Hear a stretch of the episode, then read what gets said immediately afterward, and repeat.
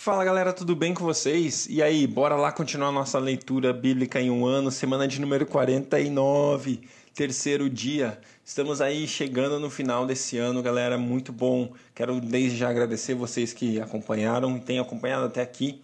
Vamos lá continuar nossa leitura. Terceiro dia da semana 49, nós vamos ler Oséias 13, Oséias 14, Joel, capítulo 1, também Provérbios, capítulo 6 e 7. Cinco capítulos hoje, enquanto a gente encerra o livro de Oséias. Deus, obrigado por mais um dia de vida, pela sua vida que o Senhor soprou sobre nós, pelas suas misericórdias, Deus, que se renovaram sobre as nossas vidas nesse dia. Como nós precisamos da sua misericórdia, Deus. Como nós somos gratos ao Senhor, porque a sua misericórdia nos alcançou, Deus, e, e a sua misericórdia impede, Deus, da gente receber aquilo que a gente merecia, Deus. Muito obrigado, porque a sua misericórdia é sobre nós, Deus. Muito, muito, muito obrigado, Deus. Eu peço que o Senhor fale conosco nesse dia e nos dê da sua graça, Deus, que a sua graça conceda aquilo que jamais nós seríamos capazes de conseguir, jamais seríamos capazes de merecer, Deus. E é isso que a sua graça faz com a gente, Deus. Ela nos abençoa e nos faz ter aquilo que nunca teríamos, nos faz ser seus filhos, nos faz estar perto de Deus, nos faz poder orar e ser ouvido, nos faz poder é, falar com o Senhor, Deus, e ter o Senhor como nosso Deus, como nosso Pai, como nosso amigo. Deus, seu ser seu e ser teu, Deus, é maravilhoso viver debaixo da sua graça. Muito obrigado. Fala conosco hoje, em nome de Jesus. Amém. Glória a Deus, Oséias, capítulo 13. Quando Efraim falava, os homens tremiam. Ele era exaltado em Israel mas tornou-se culpado da adoração a Baal e começou a morrer. Agora eles pecam cada vez mais. Com sua prata fazem ídolos de metal para si, imagens moldadas com muita inteligência, todas elas obras de artesãos. Dizem dizem desse povo: eles oferecem sacrifício humano e beijam os ídolos feitos em forma de bezerro. Por isso serão como a neblina de manhã, como o orvalho que bem cedo evapora, como palha que num redemoinho vai-se de uma eira, como a fumaça que sai pela chaminé. Mas eu sou o Senhor, o seu Deus, desde a terra do Egito. Vocês não reconhecerão nenhum outro Deus além de mim, nenhum outro Salvador. Eu cuidei de vocês no deserto, naquela terra de calor ardente. Quando eu os alimentavam, ficavam satisfeitos. Quando ficavam satisfeitos, eles se orgulhavam e então se esqueciam, ou então me esqueciam. Por isso, virei sobre eles como um leão, como leopardo ficarei à espreita junto ao caminho. Como uma ursa de quem roubaram seus filhotes, eu os atacarei e os rasgarei. Como o leão, eu os devorarei, um animal selvagem os despedaçará. Você foi destruído, ó Israel, porque está contra mim, contra o seu ajudador. E agora, onde está o seu rei, que havia de salvá-lo de toda, em todas as suas cidades? E os oficiais que você pediu, dizendo: Dá-me um rei e líderes? Dei a você um rei na minha ira, e o tirei na minha indignação. A culpa de Efraim foi anotada, os seus pecados são mantidos em registro. É, Chegam-lhes dores como as de mulher em trabalho de parto, mas é uma criança insensata quando chega a hora, não sai do ventre que a abrigou. Eu os redimirei do poder da sepultura, eu os resgatarei da morte. Onde estão a morte as suas pragas? Onde está a sepultura a sua destruição? Não terei compaixão alguma, embora Efraim floresça entre seus irmãos. Um vento oriental virá da parte do Senhor soprando desde o deserto. Sua fonte falhará e seu poço secará. Todos os seus tesouros serão saqueados dos seus depósitos. O povo de Samaria carregará a sua culpa, porque se rebelou contra o seu Deus. Eles serão mortos à espada, seus pequeninos serão pisados e despedaçados, suas mulheres grávidas terão rasgados os seus ventres. Oséias capítulo 14 Volta, ó Israel, para o Senhor, o seu Deus. Seus pecados causaram sua queda. Preparem o que vão dizer e voltem para o Senhor. Peçam-lhe, perdoa todos os nossos pecados e por misericórdia recebe-nos, para que te oferecemos o fruto dos nossos lábios. A Assíria não nos pôde salvar, Não montaremos cavalos de guerra. Nunca mais diremos: Nossos deuses a aquilo que as nossas próprias mãos fizeram, porque tu amas o órfão. Eu curarei a infidelidade deles e os amarei de todo o meu coração, pois a minha ira desviou-se deles. Serei como orvalho para Israel, ele florescerá como o lírio como o cedro do Líbano aprofundará suas raízes, seus brotos crescerão. Seu esplendor será como o da oliveira, sua fragrância como a do cedro do Líbano. Os que habitavam à sua sombra voltarão, reviverão como o trigo, florescerão como a videira, e a fama de Israel será como a do vinho do Líbano. O que Efraim ainda tem com ídolos? Sou eu que lhe respondo e dele cuidarei. Sou como um pinheiro verde. O fruto que você produz de mim procede. Quem é sábio? Aquele que considerar essas coisas. Quem tem discernimento? Aquele que as compreender. Os caminhos do Senhor são justos. Os justos andam neles, mas os rebeldes nele tropeçam.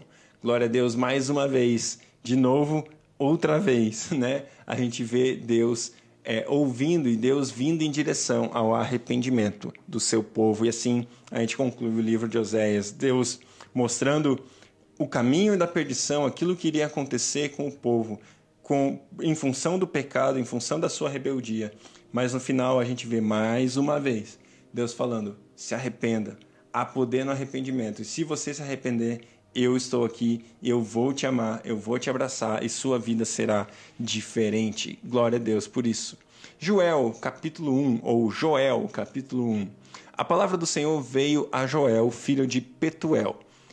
Ouçam isso, anciãos, escutem todos os habitantes do país. Já aconteceu algo assim nos seus dias ou nos dias dos seus antepassados? Contem aos seus filhos o que aconteceu e eles aos seus netos, e os seus netos à geração seguinte. O que o gafanhoto cortador deixou, o gafanhoto peregrino comeu. O que o gafanhoto peregrino deixou, o gafanhoto devastador comeu. O que o gafanhoto devastador deixou, o gafanhoto devorador comeu. Acordem, bêbados, e chorem. Lamentem-se todos vocês, bebedores de vinho. Gritem por causa do vinho novo, pois ele foi tirado dos seus lábios. Uma nação poderosa e inumerável invadiu a minha terra. Os seus dentes são dentes de leão, suas presas são de leoa.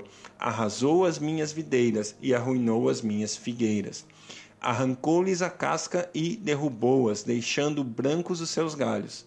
Planteiem como uma virgem em seus em, em vestes de luto, que se lamentam pelo noivo da sua mocidade. As ofertas de cereal e as ofertas derramadas foram eliminadas do templo do Senhor. Os sacerdotes que ministram diante do Senhor estão de luto. Os campos estão arruinados, a terra está seca, o trigo está destruído, o vinho novo acabou, o azeite está em falta. Desesperem-se agricultores, chorem produtores de vinho, fiquem aflitos pelo trigo e pela cevada, porque a colheita foi destruída. A vinha está seca, a figueira murchou, a romanzeira, a palmeira, a macieira e todas as árvores do campo secaram. Secou-se mais ainda a alegria dos homens.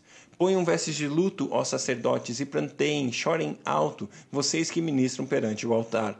Venham, passem a noite vestidos de luto, vocês que ministram perante o meu Deus, pois as ofertas de cereal e as ofertas derramadas foram suprimidas do templo do seu Deus. Decretem em, decretem um jejum santo, convoquem uma assembleia sagrada, reúnam as autoridades e todos os habitantes do país no templo do Senhor, o seu Deus, e clamem ao Senhor. Ah, aquele dia, sim, o dia do Senhor está próximo como destruição poderosa da parte do Todo-Poderoso ele virá. Não é verdade que a comida foi eliminada diante dos nossos próprios olhos e que a alegria e a satisfação foram suprimidas do templo do nosso Deus? As sementes estão murchas debaixo dos torrões da terra, os celeiros estão em ruínas, os depósitos de cereal foram derrubados, pois a colheita se perdeu.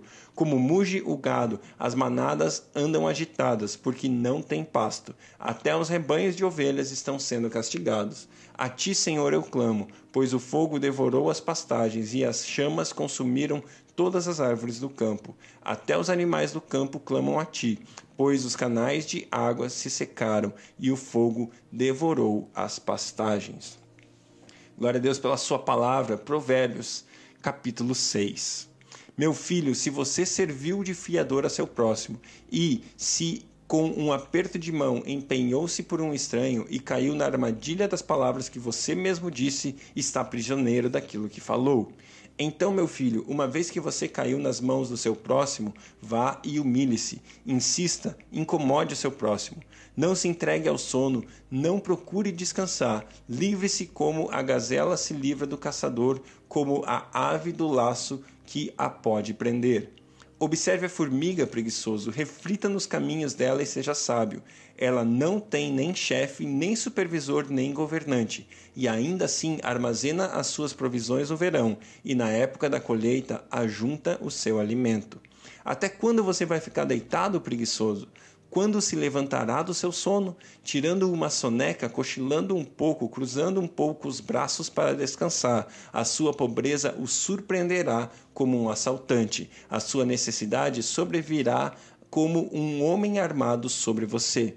O perverso não tem caráter, anda de um lado para o outro dizendo coisas maldosas, pisca o olho, arrasta os pés e faz sinais com os dedos. Tem no coração o propósito de enganar planeja sempre o mal e semeia a discórdia. Por isso a desgraça se abaterá repentinamente sobre ele, de um golpe será destruído irremediavelmente. Há seis coisas que o Senhor odeia, sete coisas ele detesta: olhos altivos, língua mentirosa, mãos que derramam sangue inocente, corações que traça planos perversos, pés que se apressam para fazer o mal a testemunha falsa que lhe espalha mentiras e aquele que provoca discórdia entre irmãos. Meu filho, obedeça aos mandamentos de seu pai e não abandone o ensino de sua mãe. Amarre-os sempre junto ao seu coração, ate-os ao redor do pescoço. Quando você andar, eles o seguirão. Quando dormir, o estarão protegendo. Quando você acordar, falarão com você. Pois o mandamento é lâmpada e, a instrução luz e as advertências da disciplina são o caminho que conduz à vida. Eles o protegerão da mulher imoral e dos falsos elogios da mulher leviana. Não cobice em seu coração a sua beleza, nem se deixe seduzir por seus olhares, pois o preço de uma prostituta é um pedaço de pão, mas a adúltera sai à caça de vidas preciosas. Pode alguém colocar fogo no peito sem queimar a roupa? Pode alguém andar sobre as brasas sem queimar os pés? Assim acontece com quem se deita com mulher alheia. Ninguém que a toque ficará sem castigo. O ladrão não é desprezado se, faminto, rouba para matar a fome. Contudo, se for pego, deverá pagar sete vezes o que roubou, embora isso lhe custe tudo o que tem em sua casa. Mas o homem que comete adultério não tem juízo, Todo aquele que assim procede, a si mesmo destrói. Sofrerá ferimentos e vergonha, mas a sua humilhação jamais se apagará. Pois o ciúme desperta a fúria do marido, que não terá misericórdia quando se vingar. Não aceitará nenhuma compensação, os melhores presentes não o acalmarão. Provérbios capítulo 7. Meu filho, obedeça às minhas palavras, no íntimo guarde os meus mandamentos, obedeça os, meu, os meus mandamentos e você terá vida. Guarde os meus ensinos como a menina dos seus olhos. Amarre-os nos dedos, escreva na tábua do seu coração. Diga à sabedoria: Você é minha irmã, e chame ao entendimento seu parente. Eles o manterão afastado da mulher imoral, da mulher leviana com suas palavras sedutoras. Da janela da minha casa olhei através da grade e vi entre os inexperientes, no meio dos jovens, um rapaz sem juízo. Ele vinha pela rua próximo à esquina de certa mulher, andando em direção à casa dela. Era crepúsculo, o entardecer do dia, chegaram as sombras de noite, crescia a escuridão. A mulher veio então ao seu encontro, vestida como prostituta, de, cheia de astúcia no coração. Ela espalhafatosa e provocadora, seus pés nunca param em casa. Uma hora na rua, outra nas praças. Em cada esquina fica a espreita. Ela agarrou o rapaz, beijou-o e lhe disse descaradamente: Tenho em casa carne a sacrifícios de comunhão, que fiz hoje para cumprir os meus votos. Por isso saí para encontrá-lo, vim à sua procura e encontrei. Estendi sobre o meu leito cobertas de linho fino do Egito. Perfumei a minha casa com mirra, aloés e canela. Venha, Vamos embriagar-nos de carícias até o amanhecer. Gozemos as delícias do amor. Pois o meu marido não está em casa. Partiu para uma longa viagem. Levou uma bolsa cheia de prata e não voltará antes da lua cheia. Com a sedução das palavras, o persuadiu e o atraiu com o dulçor dos lábios. Imediatamente ele a seguiu como boi levado ao matadouro, e como um cervo que vai cair no laço, até que uma flecha lhe atravesse o fígado, ou como um pássaro que salta para dentro do alçapão, sem saber que isso lhe custará a vida. Então, meu filho, ouça-me, dê atenção às minhas palavras. Não deixe que o seu coração se volte para os caminhos dela.